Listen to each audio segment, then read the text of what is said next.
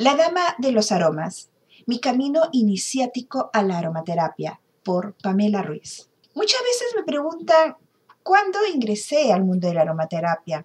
Y he llegado a la conclusión que siempre estuvieron en mi esencia, tanto los perfumes como el esoterismo. Recuerdo desde niña usar los perfumes de mi mami. Recuerdo estar en el jardín recogiendo flores y poniéndolas en un vaso con agua pensando que estaba elaborando el más placentero perfume del mundo. Recuerdo de mi juventud gastar enormes cantidades de dinero para poder comprar perfumes. Sí, los perfumes estuvieron acompañándome siempre. Hace 15 años que estudio aromaterapia y aún sigo estudiando. Hace 11 años aperturé mi primera aromatienda. Hace ocho años que fundé el Instituto de Aromaterapia y hoy termino de escribir mi primer libro sobre aromaterapia. Dedicarme a este fascinante mundo de los aromas me hace feliz tanto a nivel personal como profesional. Todos estos años han pasado muy rápido y pienso que es porque amo lo que hago. Tengo que confesar que soy una persona apasionada. Estoy convencida que existe un plan de Dios y que aunque muchas veces deseamos ir por otros caminos, siempre terminaremos en el camino que nos corresponde, antes o después.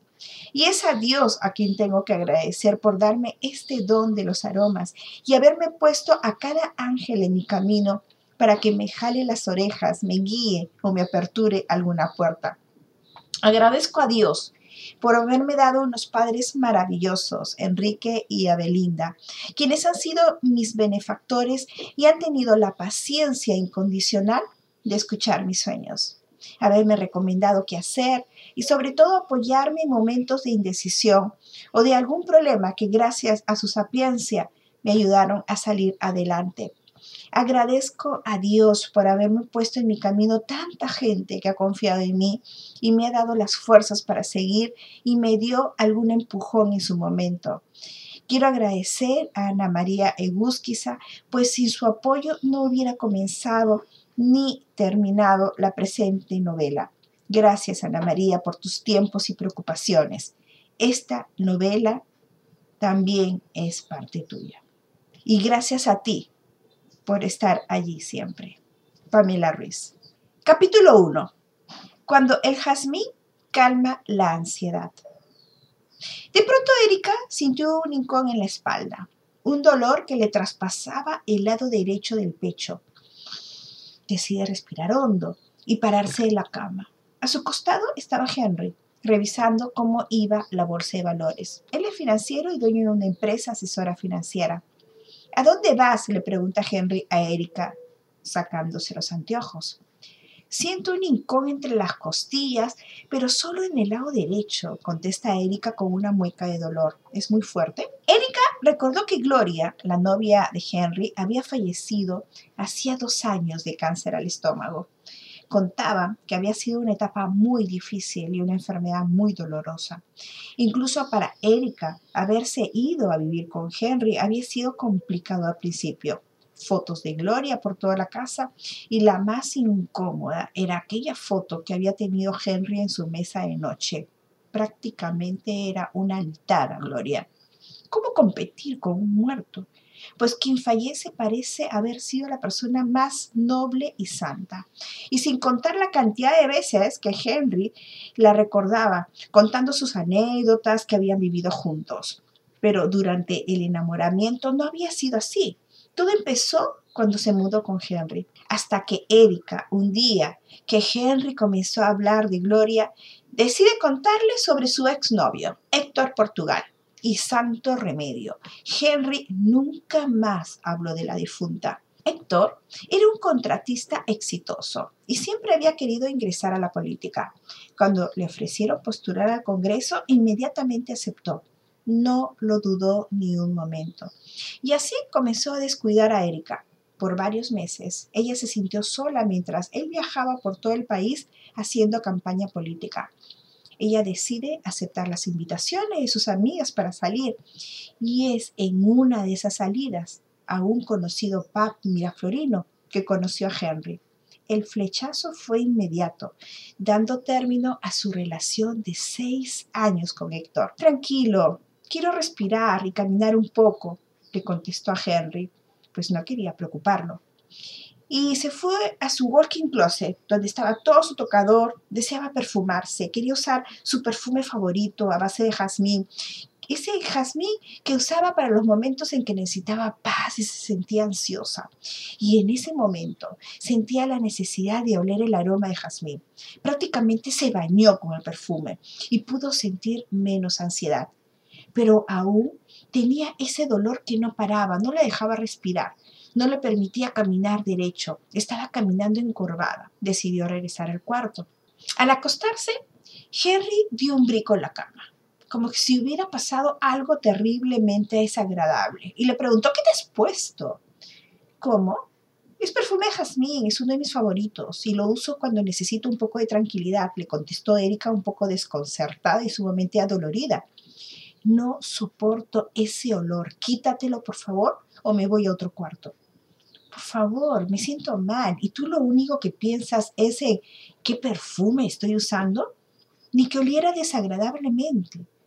Es que no soporto ese olor, nunca me han gustado esos olores de las flores, aparte que sufro de asma y fiebre del heno. Me siento mal, me duele mucho, no puedo estar ni parada ni acostada. Por favor, pásame el perfume de jazmín, es lo único que me calma.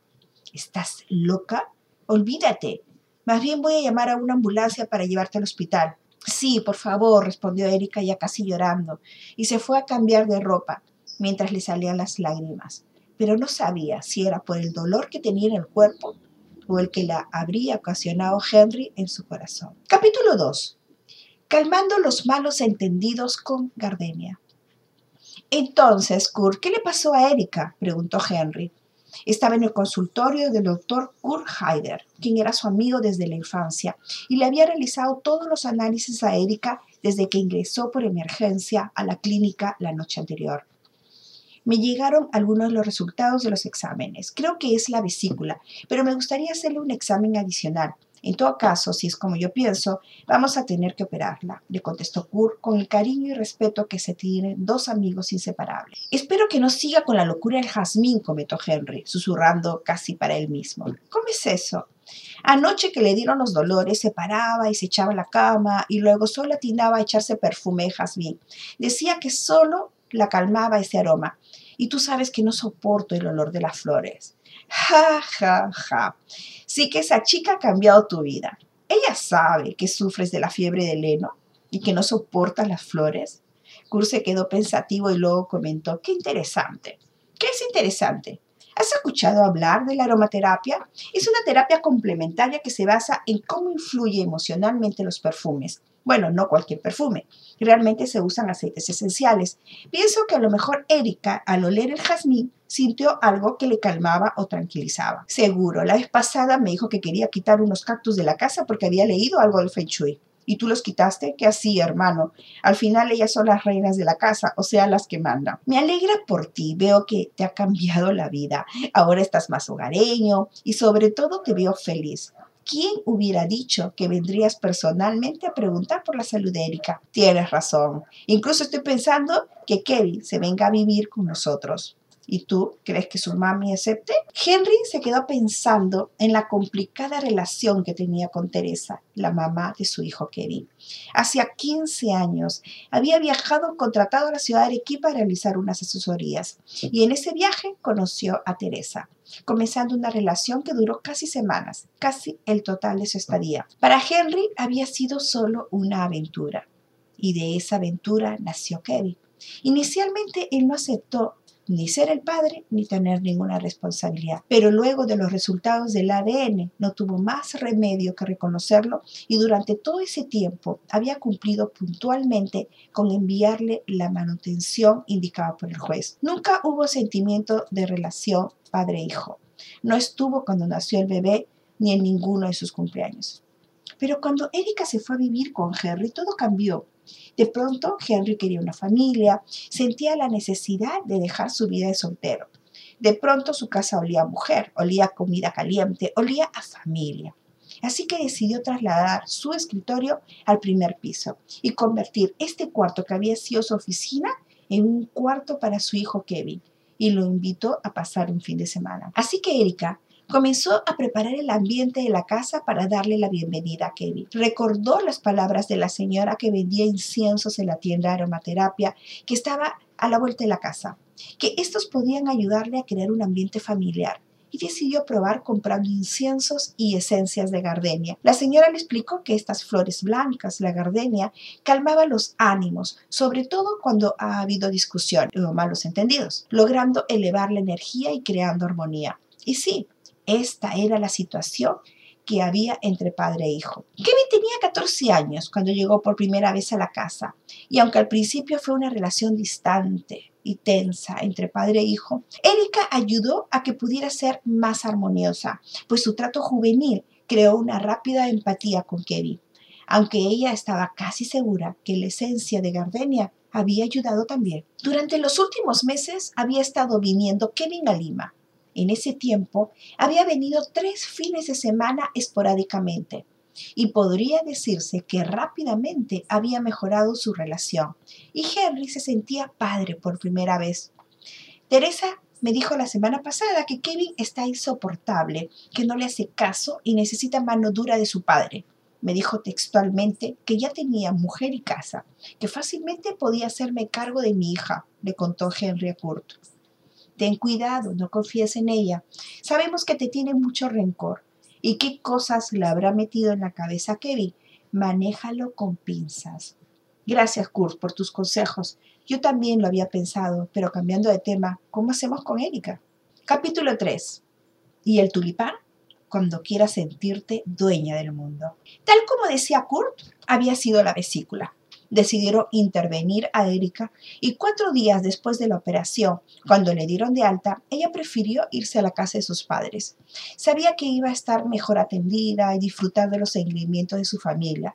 La relación de Erika con sus padres era estrecha y últimamente al irse a vivir con Henry los había desatendido, así que todos estaban felices de regreso de la niña en la casa y aunque sus papás no estaban de acuerdo con la convivencia, solo lo habían aceptado porque respetaban su decisión. Pero eso también había influido en su alejamiento. Ellos no veían bien ni la relación ni a Henry. ¿Por qué no se casaba? Debían cumplir con los mandamientos de Dios. ¿Cuándo regresas a la casa? le preguntó Henry a Erika. Voy a quedarme unos días, quiero estar con mis papis más tiempo. Siento que los he dejado a un lado estos meses y quiero disfrutar de su compañía pero si hemos estado cerca, tú puedes venir todos los días. No es lo mismo, tú sabes que termino tarde el trabajo y ya estoy cansada y lo único que deseo es irme a dormir. Además el tráfico es fatal y las distancias hacen más largas. Como tú prefieras, más bien aprovecho para contarte que ya todo está arreglado y Kevin se viene a vivir con nosotros. ¿Cómo? Ya hablé con su mamá y está de acuerdo, así que en dos semanas viene a Lima, ya le estoy buscando colegio. Hubiera preferido que me consultaras antes, le respondió Erika con un tono triste. Ella presentía que esa convivencia no iba a ser fácil. Kevin le tenía mucho rencor a su padre. Varias veces le había dicho que no había estado presente en su nacimiento ni en su cumpleaños. Su mamá le había metido mucho odio. ¿Acaso ella debía estar presente en ese campo de batalla? Pero se preguntaba por qué Teresa había aceptado. Entonces, con más certeza, no creo que sea la hora de regresar a tu casa, le dijo casi susurrando Erika a Henry. ¿Qué estás diciendo? Además, no es mi casa, es nuestra casa. Da igual. Además, creo que es tiempo de que tú te reencuentres con tu hijo. Yo estoy de sobra. ¿Estás diciéndome que no vas a regresar? No, simplemente estoy respetando tu espacio. Tú como padre debes cimentar tu relación con Kevin pero tú eras quien hacía que todo funcionara, pero es hora de que tú hagas que funcione. Yo voy a estar aquí.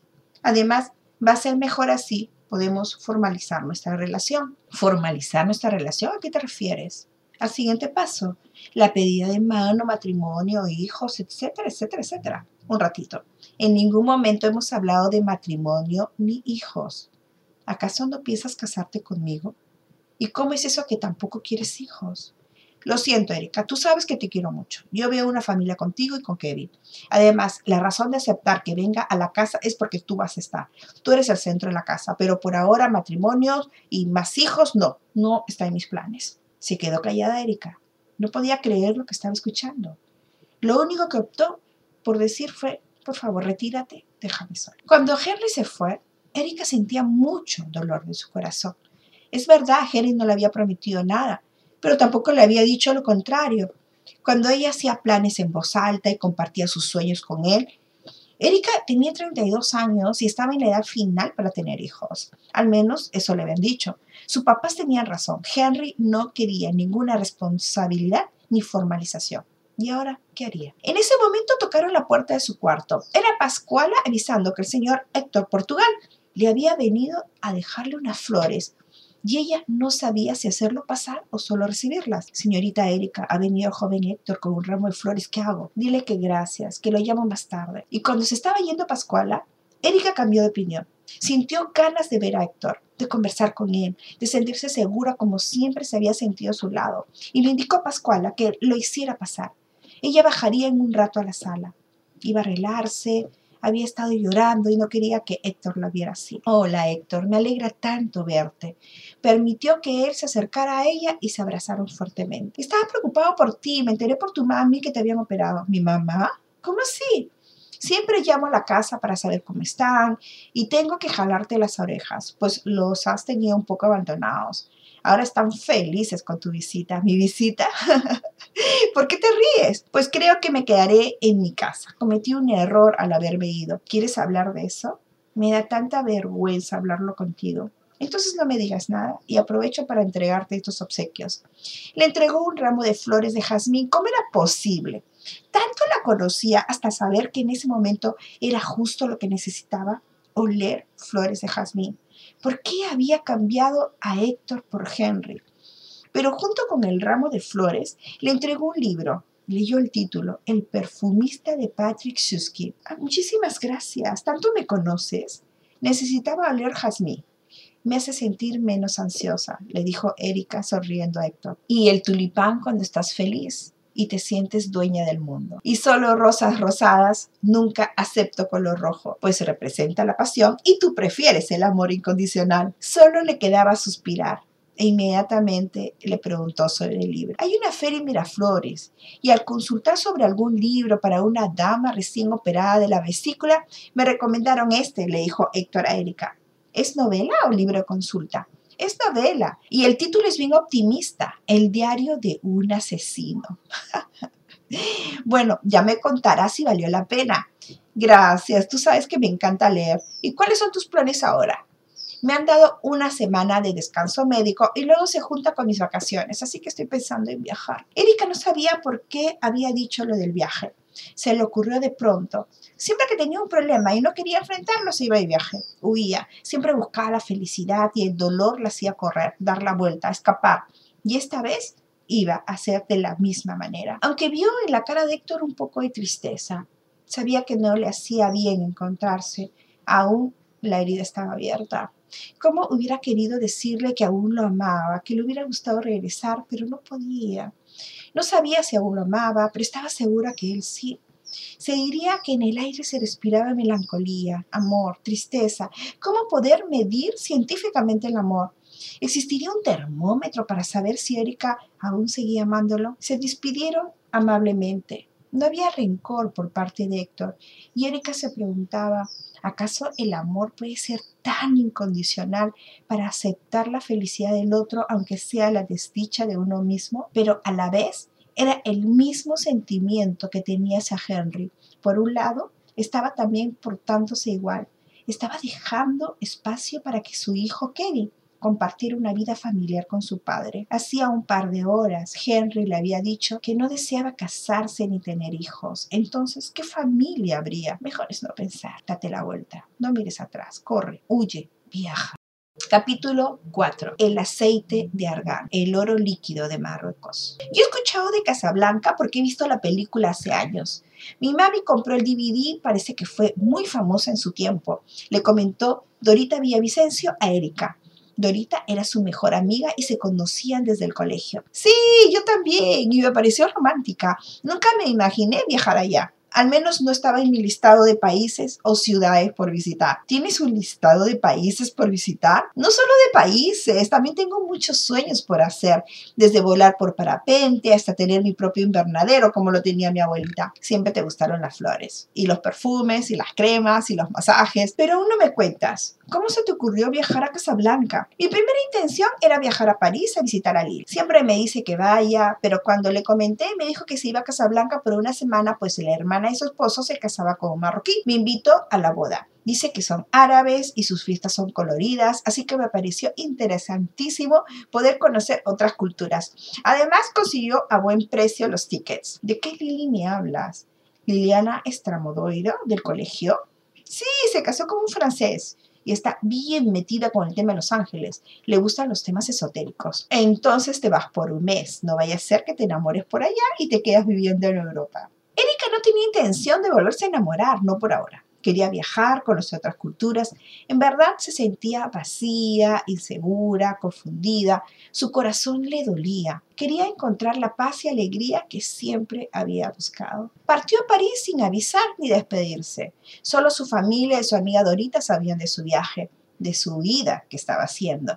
Pero al llegar a París solo tuvo tiempo de acomodarse al jet lag pues al día siguiente partieron hacia Casablanca, capital de Marruecos. Marruecos había sido ocupado por los franceses por casi 40 años y por lo pronto había podido leer que hablaban francés y árabe y que aún hoy en día había mucha influencia francesa. Era una ciudad cosmopolita y efectivamente así fue.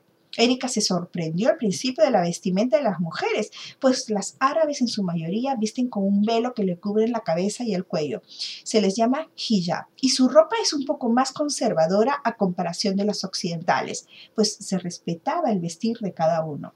Había muchos restaurantes y sobre todo pastelerías francesas con una presentación totalmente gourmet. Mucha gente española había emigrado por las crisis en su país, pero lo que más le llamó la atención fue una alarma que comenzó a sonar de pronto. Llegó a pensar que iba a haber un terremoto o maremoto, pues así hacían en otros países. Luego le explicaron que era la llamada para el rezo. Los árabes tienen sus horas y se reúnen en la mezquita mirando hacia la Meca. Y en Casablanca está la segunda mezquita más grande del mundo. Al segundo día de estar en Casablanca, todos estaban muy ocupados con los arreglos de la boda. Esta iba a ser en la casa de los padres del novio, así que Erika decidió salir a pasear por la ciudad. Optó primero por ir a conocer el mercado Habous. Había leído que los mercados árabes eran un destino turístico por su variedad y que sobre todo debía regatear a la hora de comprar. Al ingresar al mercado fue como trasladarse al cuento de las mil y una noche. Todo era colorido, la ropa, los zapatos, los pasos para el té, las carteras, los vestidos. Luego pasó por la comida. ¿Qué tal cantidad de especias? Mucho aceite de olivo, aceitunas. Erika estaba anonadada con todo lo que veía hasta que de pronto vio gente alrededor de un escaparate. Era un grupo de españoles que comentaban sobre el aceite de argán que vendían allí decían que el precio estaba cómodo. Erika se acercó a preguntar para qué servía el aceite de argán y le explicaron que se podía usar para la cara, el cabello, el cuerpo e incluso para la comida y que solamente se podía encontrar en México y Marruecos. Esperó a que los españoles terminaran de hacer sus compras. Luego se acercó donde la señora, quien se veía un poco sofocada con el remolino que acababa de haber habido con los españoles.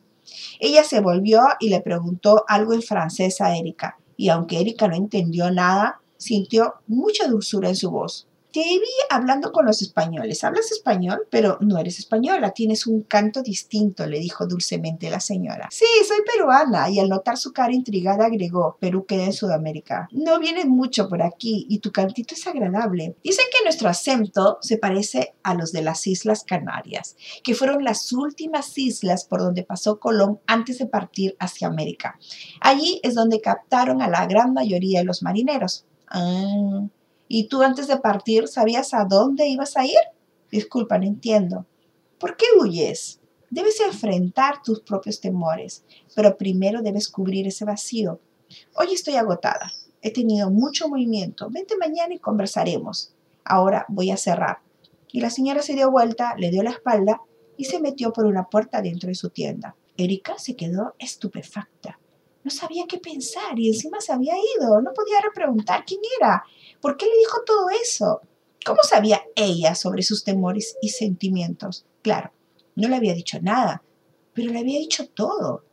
Volteó para ver quién le podía preguntar sobre esta señora, pero los dueños encargados de cada tienda estaban ensimismados en sus propios pensamientos tomando té. Ahora entendía por qué decía en el librito turístico que ellos disfrutaban del tiempo. Era un placer negociar con los clientes horas y horas.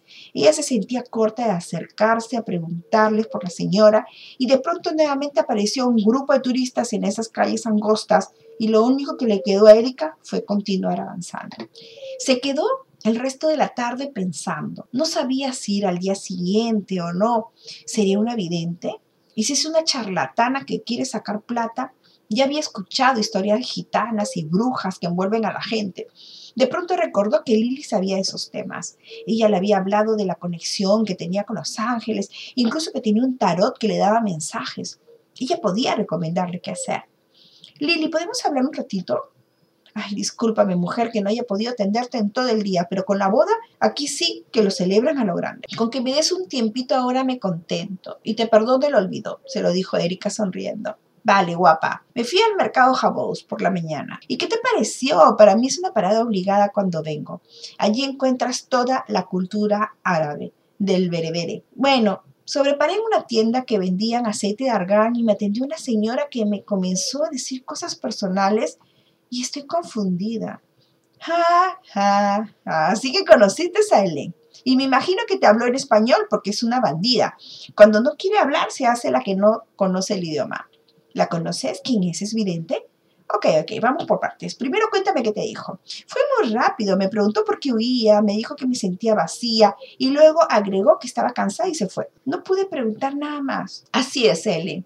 Primero tira la red a ver si los peces caen y tú, querida Erika, eres su próxima pupila. Claro, si lo deseas. No entiendo. Yo la conocí a Elaine hace un par de años porque estaba buscando un tarot de ángeles. Ella vende unos tarots bellísimos. A propósito, ¿te diste cuenta de la variedad de perfumes que tiene? Ella es vidente y sana con perfume. Es lo que se llama aromaterapia. Te estoy diciendo que se metió. Y luego vino una turba de turistas que me sacaron del mercado. No vi nada de su tienda.